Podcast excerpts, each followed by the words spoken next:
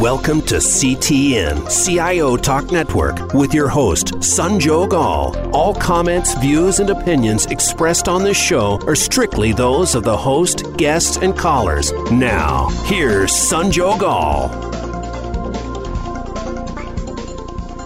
Hello and uh, welcome to CTN. To learn more about the show, please visit ciotalknetwork.com. And today's topic is building future leaders for hybrid work environment.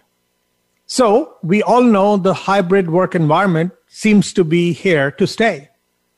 You have to motivate people. You have to engage them. You have to lead the team you cannot see face to face all the time. How do you do that? Then, how do you make sure that the communication, the trust building, the collaboration, and even making sure that they are accountable? How do you enable something like that happening? Then you got the different leadership approaches that you may have tried pre pandemic and even otherwise in different situations. Do they all still work? If you are tweaking, what are you tweaking? And then, more importantly, while you will hold the baton today, but you will pass that on to someone else, which is a future leader, how are you developing them? Tough questions, but I believe the discussion is definitely required on this subject matter because we have our future at stake. So that said, our guest for today to discuss these interesting and important topics is Rajeev Ravindran. He's the Senior Vice President and Chief Information Officer for Ryder. Hey, Rajeev, how are you? Hey, how are you? Sanjog. Nice Very good, sir. Very good. Nice to have you. And we have John Kolb, who's the Vice President for Information Services and Technology and the Chief Information Officer for Rensselaer Polytechnic Institute. How are you, John? I'm doing well also, and, and my boss always says I have too long of a title, so we'll have to work on that.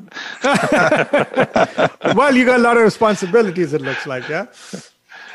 So so let's jump in. So we are talking about you know in this day and age when you're trying to go hybrid and just before we got started we were talking about how will you bring people back in and would you stay hybrid or you will bring them all in etc so all of that discussion is underway but till the time our future really settles down on what we will end up doing and we do not know what next disruption will bring we have to fundamentally start thinking that there could be disruption or we are in this flux or we may be in flux state of flux all the time so, what do you do in terms of leading and motivating and engaging your troops? What do you, in fact, did try now or during the past a year, which was a situation we never encountered before?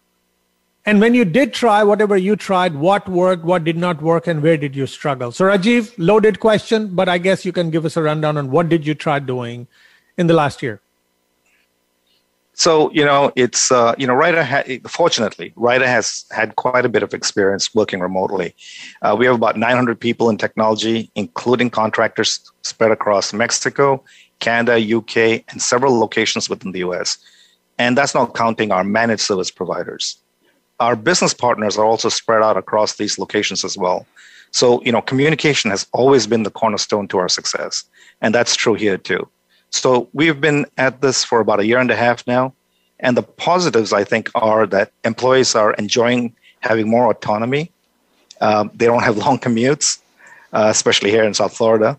And, uh, you know, remote working has, during the pandemic, proves that we can be productive outside the office. Now, the struggles that we've seen, you know, there's no delineation between work and home.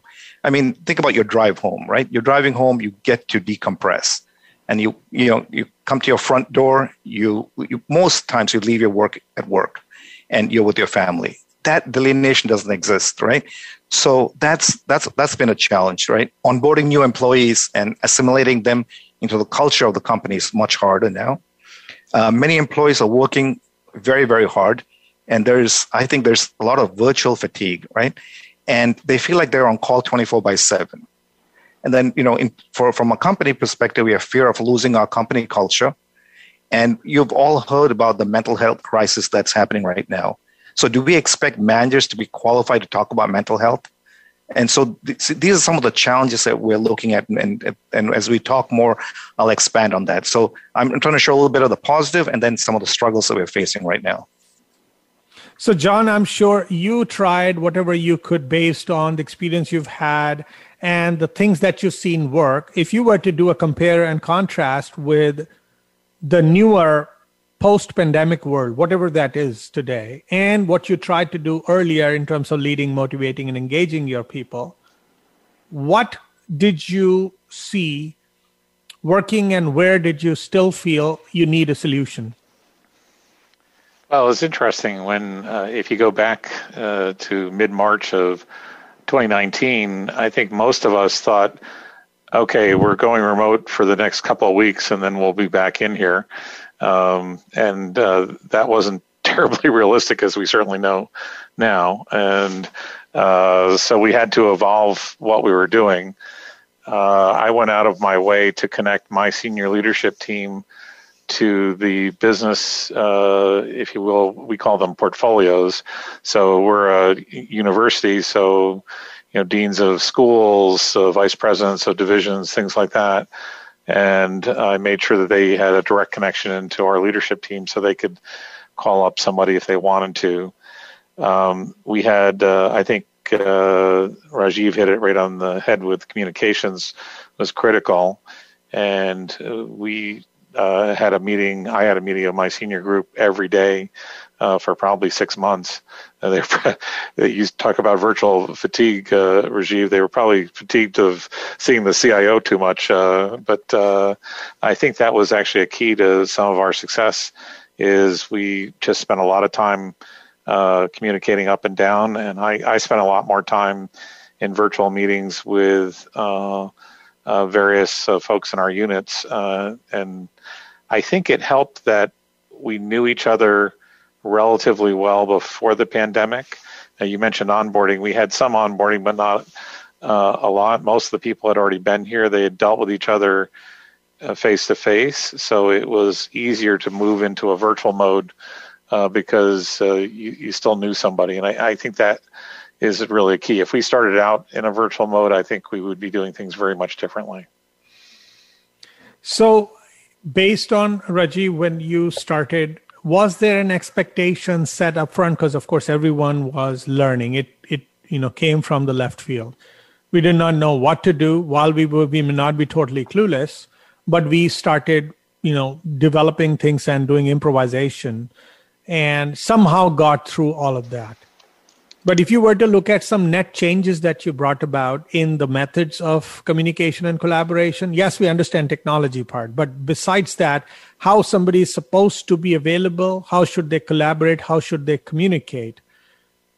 What would you say are some of the pillars of those related policies and methods which you know are working well in the hybrid work environment? You know, yes, uh, great question. So, you know, fortunately, and, and I hate saying there's always room for improvement, right? And, and you, you're right. You hit the key. It's about adaptability. So I'm going to segue a little bit. When we talked about, you asked what leadership qualities, right? One of the things that I've always preached that a leader, a good leader should have is adaptability. Being, be, being able to stop, look around and say, okay, this is what's happening.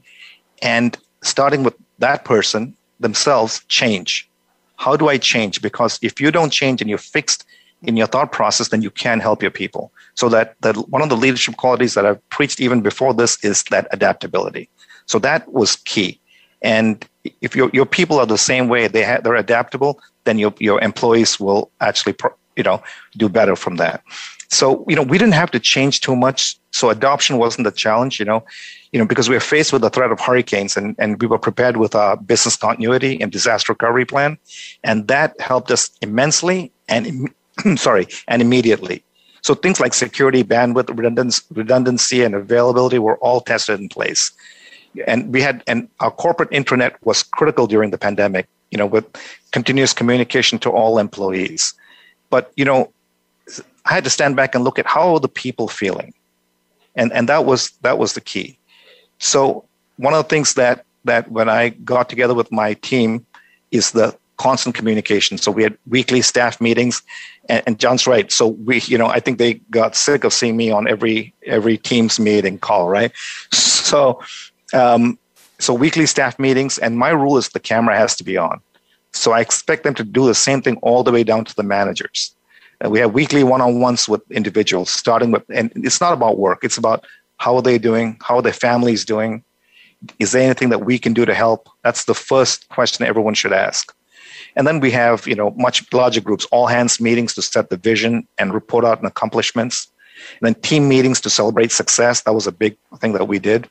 Uh, we hand out IT awards for accomplishments. We even tried virtual happy hours, which was pretty funny actually. Uh, virtual team building games, and then you know one of the things that I like to do is randomly call people and see how they're doing.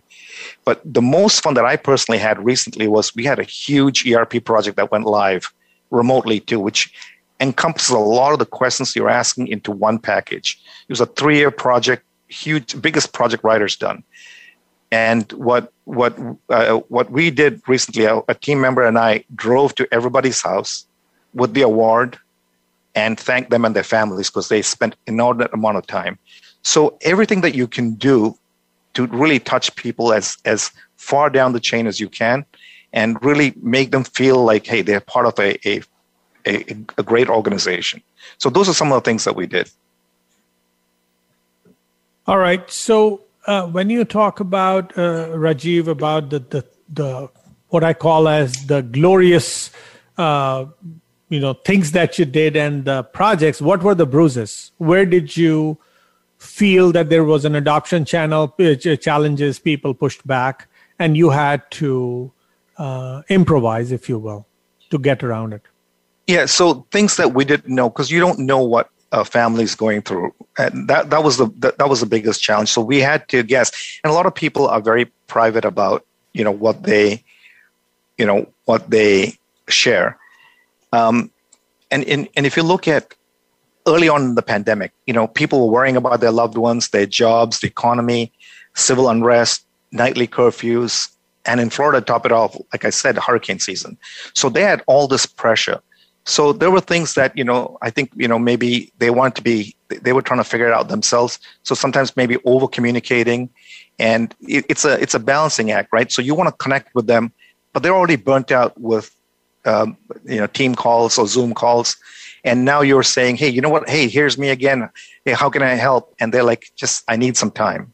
So that was one of the things um, that I was worried about. And I, I think that was the case, right? So giving them time, letting them figure out you know how they want to communicate it becomes more employee centric rather than work centric so that's one of the big shifts when we say people are going to hybrid i'm i still feel like we're trying to figure it out no one has the answers and every company i think is different because they have a culture that comes along with the hybrid workplace so those are kind of things we're still trying to figure out and i think the survey that we talked about is going to give us a lot of insight Let's take a quick break, listeners. We'll be right back. And when we come back, John, I would like to ask this question, which I still haven't gotten a real answer, which is if we are saying we want to be good in terms of communication and collaboration, and we want to be streamlined in a hybrid workplace environment, should we be aspiring to make it as good as in-person work environment and i fundamentally challenge that my own statement by saying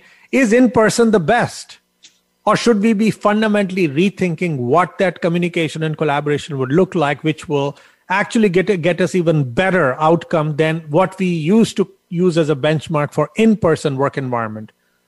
What would that look like in your view? What did you use as that as a benchmark to make the changes that you had to and what happened when you used them as benchmark and put things in place did they work did they fall flat on its face or somewhere in between? Let's explore when we come back. Please stay tuned, listeners. Today, enterprise technology is both strategic and global. Each week on CTN CIO Talk Network, IT thought leaders from around the world share their experience with listeners as they discuss with Sanjog Aul how they are trimming costs and partnering with business to innovate and help IT become more competitive, better care for customers, and improve the corporate bottom line.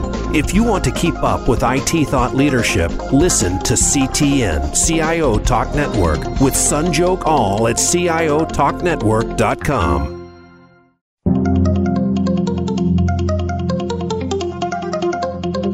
You are listening to CTN, CIO Talk Network, with Sanjog Aul. To learn more about our program, please visit CIOTalkNetwork.com. Now, back to the show. Welcome back. So, John, I might want to use a brand new benchmark for what streamlined communication and collaboration would mean in a hybrid workplace versus trying to always look up to so-called holy grail of what in-person work environment was like because we might be chasing the wrong benchmark if that's the case what do you think on that well, I, I, think it's multifaceted and it's interesting, and, and I think it's like a lot of other pieces of this, it's still evolving. Uh, I think that there are, first of all, I think uh, what Rajeev said about employee centric is very important in this environment. Uh, make sure you're paying attention to your employees. But as always, as business people, we're, we're, we're looking for outcomes, right? What, you know, the three year project that Rajeev mentioned or other things that we've done here what were the outcomes of that? And that's really how you should be measuring things right? Uh, and did you really produce the things that you were supposed to be producing? And to do that uh, typically in our world you need to be very strong in communications and collaboration. Uh, i found in the virtual world that sometimes it was actually more efficient and more effective um, you tend to when you get on the zoom or webex uh, band uh, or treadmill i guess is a better way to say it uh, I found I was much more regimented in my schedule that, uh, and other people were too, and starting meetings and stopping meetings. Uh, because you know there wasn't this milling outside my office. It was we were starting at eight o'clock. We were starting at eight o'clock, starting at two o'clock, starting at two o'clock, and and so that was more efficient. And I think that people were more efficient in some of their use of time at home, even with some uh, uh, interruptions of home life and so on. Uh, and and they were managing their time too. So if they got interrupted at two o'clock in the afternoon, they were coming back at seven o'clock at night and uh, working on something and so on, and and making sure that people had that good life uh, work balance was important uh, too. I um, I think one of the things you miss in, in the virtual environment versus the face to face is a uh, is a serendipity of running into somebody in the, the hallway or somewhere else, and you can have a chat and catch up and and get something done. And that's a little harder to do in the virtual world. But by the same token, in the virtual world, you may have your nose to the grindstone a little bit more and can focus a little bit more on some of the tasks that you're working on. So um, there's a trade off here, and I, I think we're still trying to figure out uh, how to make that work as we go forward. So, building on this, I'll go back to a prior comment Rajeev you made that you asked everyone that video is mandatory. And because you said it, people will listen because you're the CIO. But do you think a video is what's going to make a difference in the way they are engaged? What was your uh, reason for asking that as a mandatory step because you would not know how they're thinking, what their facial expressions are as people are interacting with each other. And when you did present that as an option, did people push back? What happened? Um, they didn't push back. Um, they actually enjoyed it too because we we don't spend our meetings just talking about you know about work. We try and make it a you know we try to connect. So i, I think in, I, now i don't know if that's a bias that i have because i enjoy people. I like talking to people. I like looking them in the eye and having a conversation. That connection is is important for me. And so that may be a bias that i have. So when I t- think about that some these some of these things i have to figure out is it my bias or is it the right thing to do right? So going back to what a lot of things john said it, it resonates really well I, I want to start with the fact that I don't think anyone knows what the hybrid model looks like fully. They don't. I don't think people have all the answers. So you know, we went from an office-centric design on site to a virtual office-centric design off-site, and now we're trying to understand what a human-centric design, which is a hybrid model. And I don't think we have all the nuances yet because we don't have enough data to actually bring that in. So when you talk about, you know, starting fresh, I don't think unless you're a new startup, I don't think you can start fresh. So I agree with John. There's there's that he mentioned serendipity. There's a loss of connection, I, I feel. And how do we close that gap on that connection? Because you want to be part of something. Employees like to be part of something, right? And and maybe that's changed, but I, I don't think so because there are people that still reach out and say, Hey, I haven't talked to you in a long time, and they enjoy the interaction.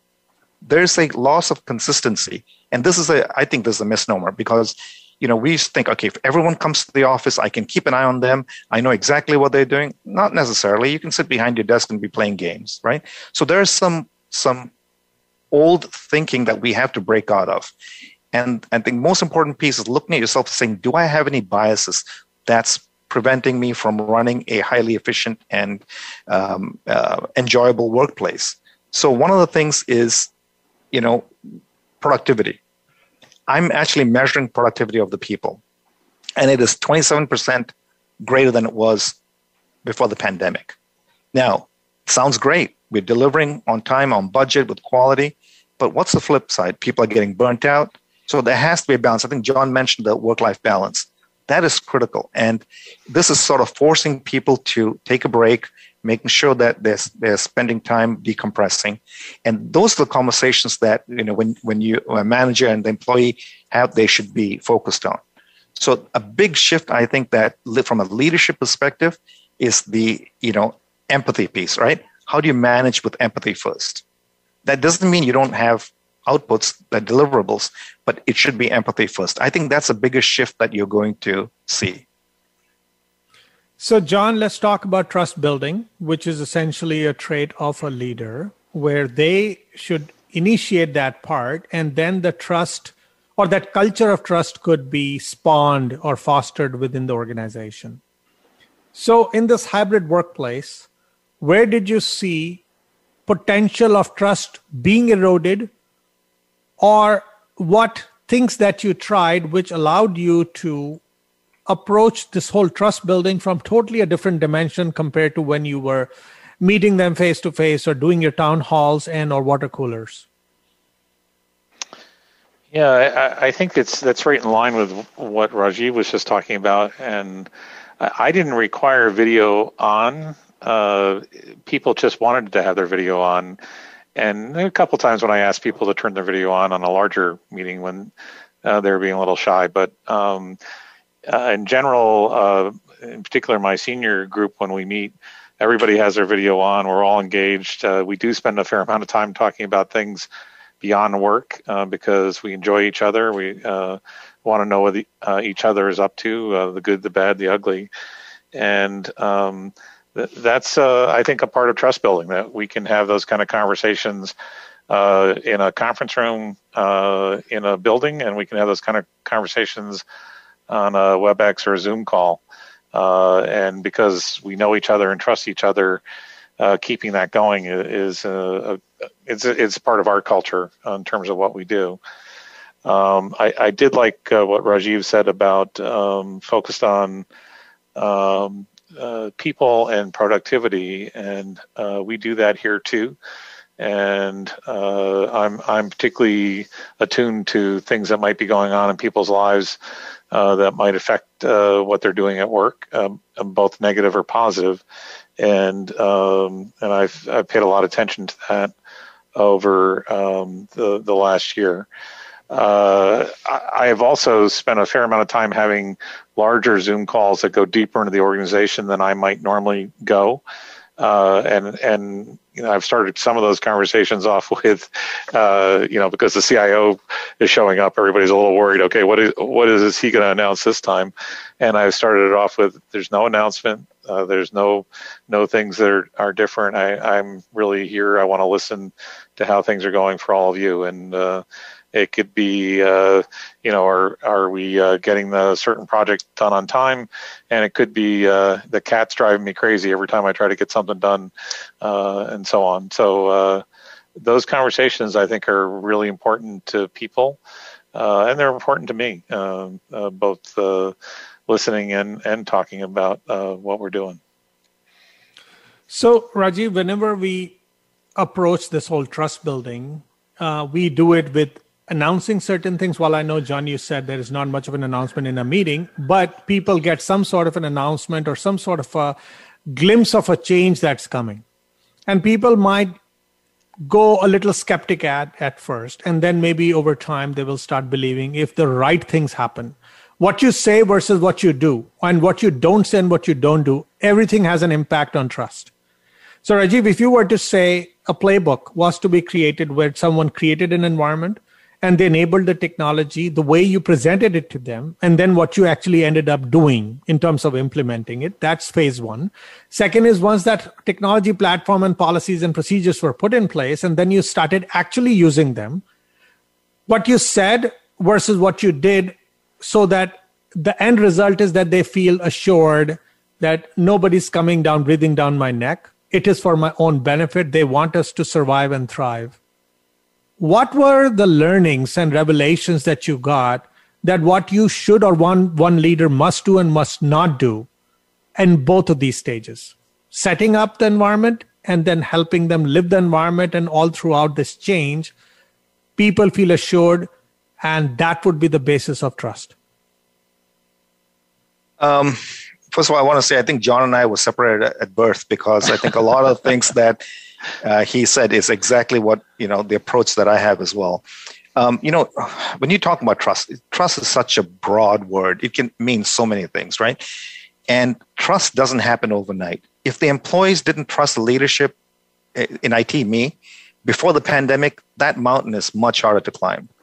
So we also have long tenured em- employees that have witnessed leadership walking the talk, as you said, right? But that doesn't mean that we can rest on our laurels. So it's even more important to our people during a crisis. Think about what they went through initially eh, when when it first started. Everything was an unknown. So the first thing is the transparency, right?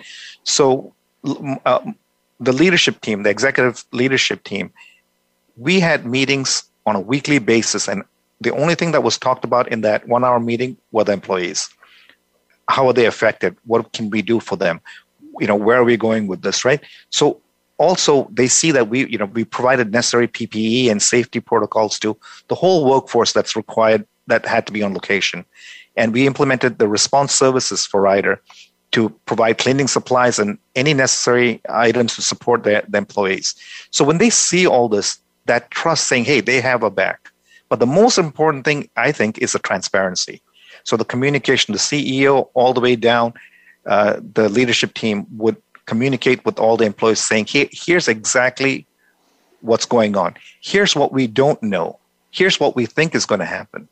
And that transparency and that constant communication, it continued to build trust. But like I said, this trust was already there before we went into the pandemic. So it was a it was continued.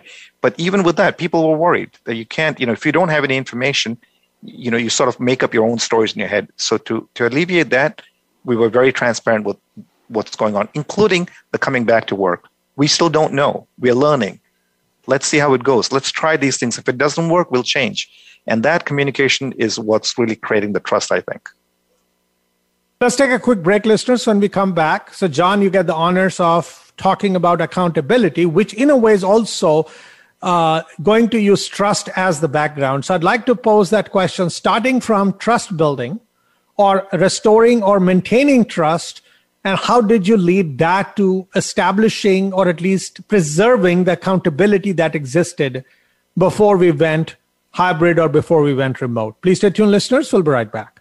Today, enterprise technology is both strategic and global. Each week on CTN CIO Talk Network, IT thought leaders from around the world share their experience with listeners as they discuss with Sanjog Aul how they are trimming costs and partnering with business to innovate and help IT become more competitive, better care for customers, and improve the corporate bottom line. If you want to keep up with IT thought leadership, listen to CTN CIO Talk Network with Sanjog Aul at CIOTalkNetwork.com.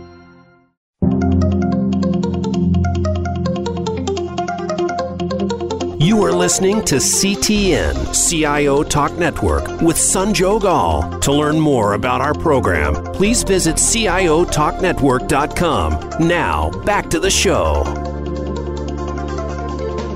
Welcome back. So, John, as I requested, let's build or get your response on the trust building. What did you any different than what uh, Rajeev did? And how did you use that? Or did something different and new or more to actually restore or establish accountability among the people who need to all work together to get things done. Because accountability it's in an own animal and it can keep shifting depending on the environment and this was a big shift. Well for all of us it was a big shift. Uh, in in our business um, we have uh, students returning in the fall and so on of uh, fall of uh, 2020 uh, um, and uh, we we instituted a new testing program for them. Uh, we instituted uh, some restrictions on who was coming back and who wasn't coming back. Uh, a number of things that, if you will, a little bit outside of the IT world, uh, but it affected the IT world in terms of things we had to do. We started up our own COVID testing lab, um, and we were doing that here to so we could get a less than a 24-hour turnaround on testing um, but to do that, we had to develop some IT tools uh, to automate the process to scale it up to uh, doing on the order of 10,000 uh, tests a week. Um, and without the IT, we, we, wouldn't have been able to do that. So, uh, being accountable there, it, it had to work. Everybody's watching.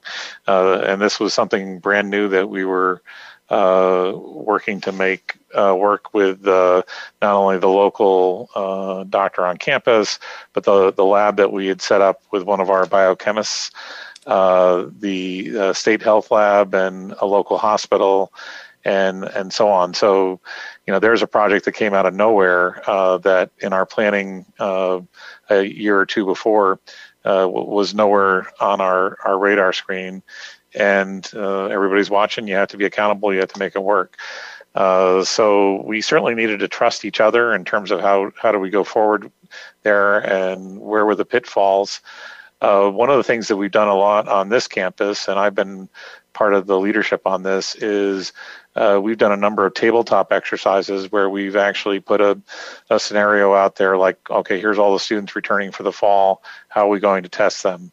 Or um, here's another event coming where we're going to we ended up uh, sending our residential students home at Thanksgiving and doing virtual uh, uh, finals uh, because we didn't want them to go home and then come back and so on. So over the year, uh, I think we had 10 different tabletops, and the tabletops include not only IT, but it includes public safety. It includes uh, administration, physical plant folks. It includes the health services folks, the people that are testing everything else. And how do we go through that? It included procurement because there were some items that were difficult to, to procure uh, that we needed for the testing and so on.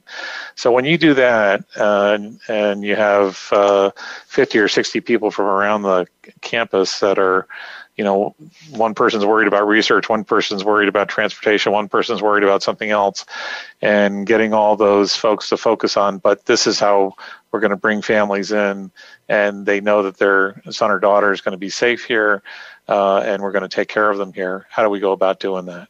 And you know that that's trust not only inside uh, in terms of the community that runs the university, but it's trust to your clients and customers who are looking for you to be, you know, best of breed in terms of how do you do these things. So hopefully that answers uh, your question with a, a little bit of an antidote.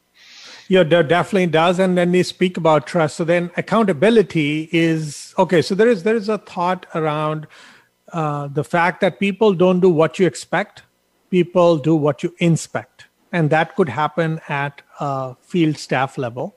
But as you go higher up, you see that some sort of a leadership DNA could be expected. While you could have a person who could demonstrate leadership at the very you know field staff level, but then the accountability should come from somewhere.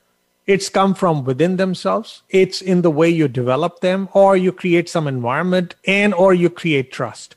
So I'd like to bring this question to you, Rajeev if I were to create a recipe of having people accountable who were accountable earlier, have them maintain that accountability, and or people who were developing there, they start becoming accountable and not use the shift or this disruption as an excuse. How did you manage all that? So yes, all of the above. So, you know, I, I think I think most things you can apply the bell curve to. So when you talk about accountability, let's start with accountability. It's not holding somebody else accountable. It has to start with you.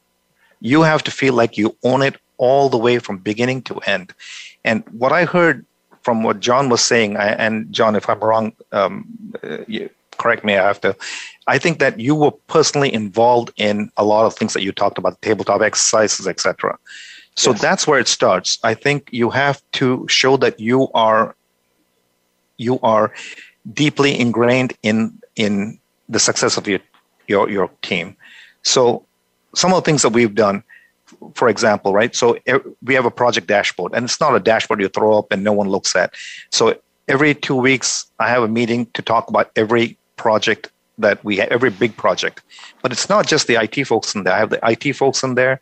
I have the finance folks in there. I have the business folks who own the project. And the accountability is across the board. So the project dashboard has multiple lights. It's not the traditional on time and on budget alone. There is uh, issues with vendor that can be turned red. There's um, the business not um, collaborating well. There's IT not collaborating well. So I'm showing that that that we're all in this together. It's not about one team, it's across the board. But again, these are things that I'm showing to to demonstrate what account- accountability looks like. We have another, you know, we have, uh, I use Signal for communication with the IT folks. And I have a group chat there with 70 people in IT. When there's a system outage, it automatically triggers the Signal application saying, hey, we have this system issue and I'm on there too. So I will ask questions if I see a lag in responses. So they know I'm on there. So what this has done has it's completely changed the way we tackle issues. With that many people getting an alert saying, "Hey, there's an issue," people jump on it from anywhere, right? And that's what that really helped us through the pandemic as well. So accountability can be demonstrated. Some people are just it's in their DNA. Some people you can show and they, they realize it, right? It's a shadow of a leader, right? So I have to show that, I have to demonstrate that, and then people will follow. And there'll be some that just don't have the accountability. And then there's a, a another path for them. So Rajeev, like you mentioned that you are in that chat group, which has got 70 people, and this is just one outage we're talking about. And I hope that there are not that many outages that happen in an enterprise, but there could be many other places where such a group might be created. But if you start adding yourself uh, in each group while you're demonstrating accountability, you'll go nuts and not be able to sleep. And that's why you have a bigger enterprise. So, how could you make sure that you did not have to be on that group and still have people become accountable versus them knowing that Rajeev is watching, so let me behave? That, that's a great question. So, um, and this is a discussion that um, that one of my, um, my one of my leaders had with me, and initially it was it was fear. Well, yeah, it was fear that I I'm I'm in it.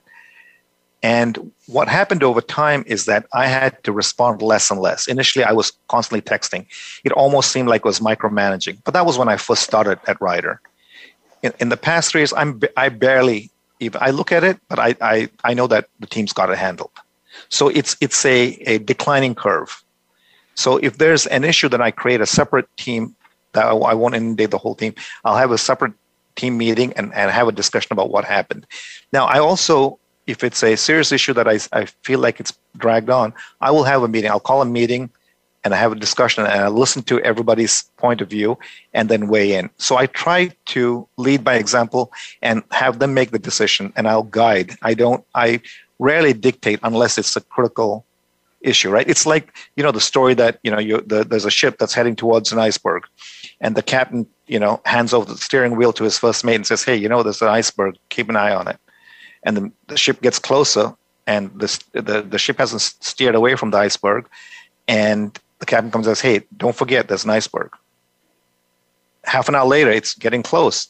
The captain takes over the steering, steers around the iceberg, gives it back to the first mate, and has then, when it's all clear, they have a discussion about what happened to to make sure that doesn't happen again. So that's the that's the approach I always use. Let's take a quick break, listeners. We'll be right back. And uh, John, when we come back, let us talk about the different specific approaches that you try to do to make sure that people do the right things and the things right when no one was watching, including yourself? It's, it's a pursuit of perfection, but put in throw in the the the uh, you know this this curveball of hybrid work and pandemic and all of that. What did you do specifically as a leader? Not as a manager as a leader so that they did the right things and all the things they were supposed to do right without you watching. Please stay tuned listeners. We'll be right back. Today, enterprise technology is both strategic and global. Each week on CTN CIO Talk Network, IT thought leaders from around the world share their experience with listeners as they discuss with Sanjog Aul how they are trimming costs and partnering with business to innovate and help IT become more competitive, better care for customers, and improve the corporate bottom line. If you want to keep up with IT thought leadership, listen to CTN CIO Talk Network with Sanjog Aul at CIOTalkNetwork.com.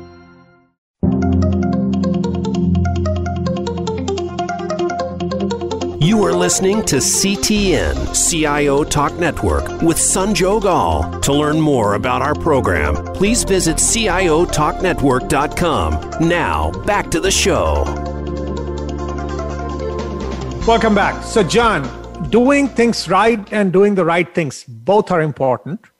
And you got a hybrid workplace, and you had a pandemic, and people facing whatever they're facing. And yes, you can try to be around in every situation and watch everything, but that's not practical. So, what would be your moves, special moves, and leadership approaches, which you would have tried and you would recommend others try so that both of those things means doing the things right and doing the right things happen when you are not watching? Well, I think it ties back uh, well to uh, one of our previous segments, uh, and I think Rajeev talked about you have to hold yourself accountable before you can hold others accountable. And and so, you know, I certainly dug into a number of things to make it clear that I was in there working with other folks to get things done.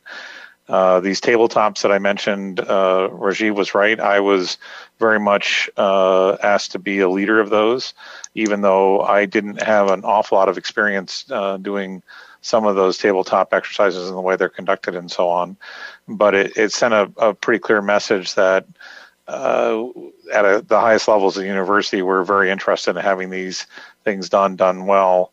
And um, here was the VP of IT that was uh, uh, helping to lead all this. Uh, and and part of it, I think, is uh, without getting lost in a parable, but it it's at some point uh, as a leader, you don't want to do all the fishing for folks. You want to teach people how to fish, and and I think that's what we were doing uh, with our tabletops and other things, is we were teaching other people uh, across the university, not just in IT, how to fish. And uh, the last, uh, I, I, think there's a the next tabletop. Uh, I will probably take a, a more uh, rear seat view on because I think others are ready to really step up and, and lead that and and the last couple I, have noticed how things have just gone smoother uh, as we've gone because people ha- are starting to anticipate uh, what they need to have done uh, or answered before they get into these uh, tabletops. And there's a and it's nice to see across the organization, not just within the division that I I manage, but across the organization. There's a, a lot more comfort with, oh yeah, well I'm supposed to be doing that, and I'll I'll be ready to answer those questions and so on. And so once again, I think you focus on outcomes. Uh, in some respects, you're not going to be able to see what everybody's doing every second of the day anyway. So that's kind of a, uh, throwaway exercise to begin with. Uh, but if you're focusing on what you're trying to produce, what you're trying to get as an outcome, I think you can then measure it and you can understand whether the right things were done and were things done right. So, Rajeev, if I were to uh, you know compare this to say disaster recovery and business continuity planning and testing like you do pull the plug test but what if i were to say rajeev just go take a trip to hawaii for two weeks now and if you had to leave and you were not as much in touch because you'll be busy on the beaches what would you think will happen with the people? Would they continue to do things right and do the right things? And if you do not feel confident, what areas do you think could potentially go down? And this is not question for you finger pointing or, or, or trying to put you on a spot, but more for a leader. If any leader wants to today turbulent environment, can they take a vacation? Can they make sure that they could, in their absence, have their team do the right things and do the things right? Um, yeah, vacation in Hawaii sounds really good right now. Um, and uh, the I think the answer is yes, I can. I can. Um, I, I, took a week off last week. Unfortunately, it wasn't a vacation, but I had to take a week off, and the teams stepped up in a big way. We had issues. They didn't even they didn't even text me. I just saw it come across the text message, but I didn't respond. Um, I think it starts with two things: shadow of a leader, right? So, how do you teach people to do the right thing? People are watching you. And anything that goes wrong in technology, it's really my accountability, nobody else's at the end of the day. Because I haven't grown my people, I haven't done the right things, I haven't built the right team, whatever it is, it really comes down to me. Let's start with that. And and my people know that. Uh, that's how I feel. Accountability is a huge, huge um, core value for me. The second thing is really having the a strong leadership team. And what, what do I mean by strong leadership team? People that have a lot of emotional intelligence, people that are very good at what they do from a from a skill set, and and people who have the experience. And for me, what I really care about is how they treat people. So if you have a, a strong leadership team, then you can act. Doesn't mean that we don't all make mistakes. And then now you have built a really strong leadership team. Listen to them. Collectively, their brains are smarter than yours. So I have to be open to them pushing back and saying, yeah, that doesn't make sense. So I, I think that's the key to building a strong team. What is that? What happens now? And then I have a, a first team principle. And the first team principle is the loyalty in my leadership team is to each other, not to the groups below them. They so if somebody else is feeling the pain, everyone else will jump in to alleviate their pain. What does this do? It creates it, it breaks down the silos under them and, and decreases the finger pointing. So everybody's accountable because they're helping each other. That mentality, I think, is critical, and it's we, you know we're trying to push that whole thought process down all the way down the organization, if that makes sense. Absolutely. So now, uh, John, while you know both you and Rajeev spoke about your insights, what you learned, and I'm sure there's some growth that has happened even for you as individuals and for your people who were trying to do things. And but now there's a responsibility for you to also help build other leaders. And if you know that there is no academy for building leadership as usual in this newer environment. So if you had to build one academy and a curriculum, if you will, what would you have put in there? Maybe one or two things that you can share, and then Rajeev could share one or two things. Well, I really uh, like a number of things that Rajeev just talked about, and I I never use the terminology of first team accountability. I, I like that a lot because we do that also, but we just never used that terminology. So thank you, Rajeev. Um, the issue of about emotional intelligence, I think, is incredibly important, and particularly when you're dealing with, uh, you know, in the IT world, most of the people that are attracted to uh, IT are somewhat uh, introverted. Um, if we look at the bell curve, it's shifted to the left. Um, and so helping those people understand other people, develop that emotional intelligence, and I do think that can be developed, uh, is an incredibly important part of being a leader. And understanding that, uh, you know, one of the things, uh, I'm not a complete uh, uh, uh, person to believe everything about Myers Briggs, but I do like looking at some of the differences with people that might be in different roles of, you know, who's attracted to being a chief financial officer or chief operating officer versus a chief information officer, and uh, how you might interact with uh, those different people and, and what their their goals are and so on that's when I think you really start to develop leadership when people understand others and how they fit together. Rajeev? Yeah, I like what John said. Um, you know, he talked about the, the bell curve being on the left side, and I agree with that, right? So when we're talking about an empathy driven um, management style, and that's what the shift is going to be. That's prioritizing people over process, right? So, do we have? And I'm not talking about your first level of leadership, right? All the way down to the managers. Do they have the skill set required to be empathetic? Because all these years we've been talking delivery, delivery, delivery, right? Now, if they haven't had that shift in in um, the the leadership education, how do you how do you create that mindset? That's one. So you know, fortunately at Ryder, the uh, HR team and the IT team are very close. IT is not, I mean, sorry, HR is not viewed uh, as an adversarial uh, uh, entity that you're, in trouble with all the time. They're collaborative. So they help us with a lot of uh, discussion around leadership growth and development.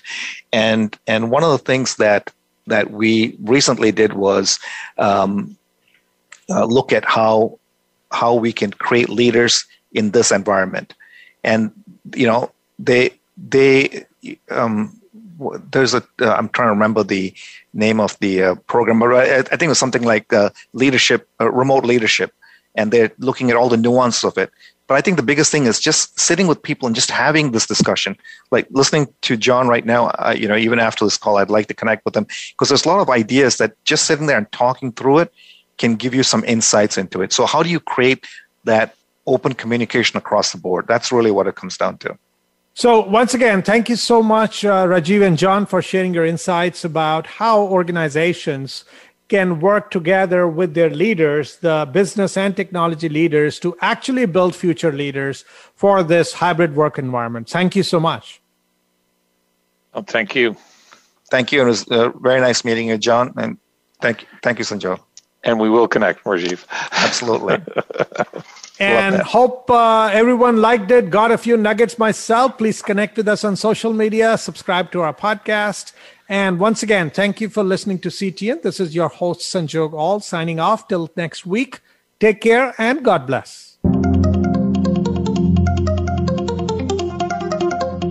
Thank you for tuning in to CTN CIO Talk Network with your host, Sanjog Aul. To learn more about our program or for show archives, comments, or questions, please visit CIOTalkNetwork.com. Thank you again for listening.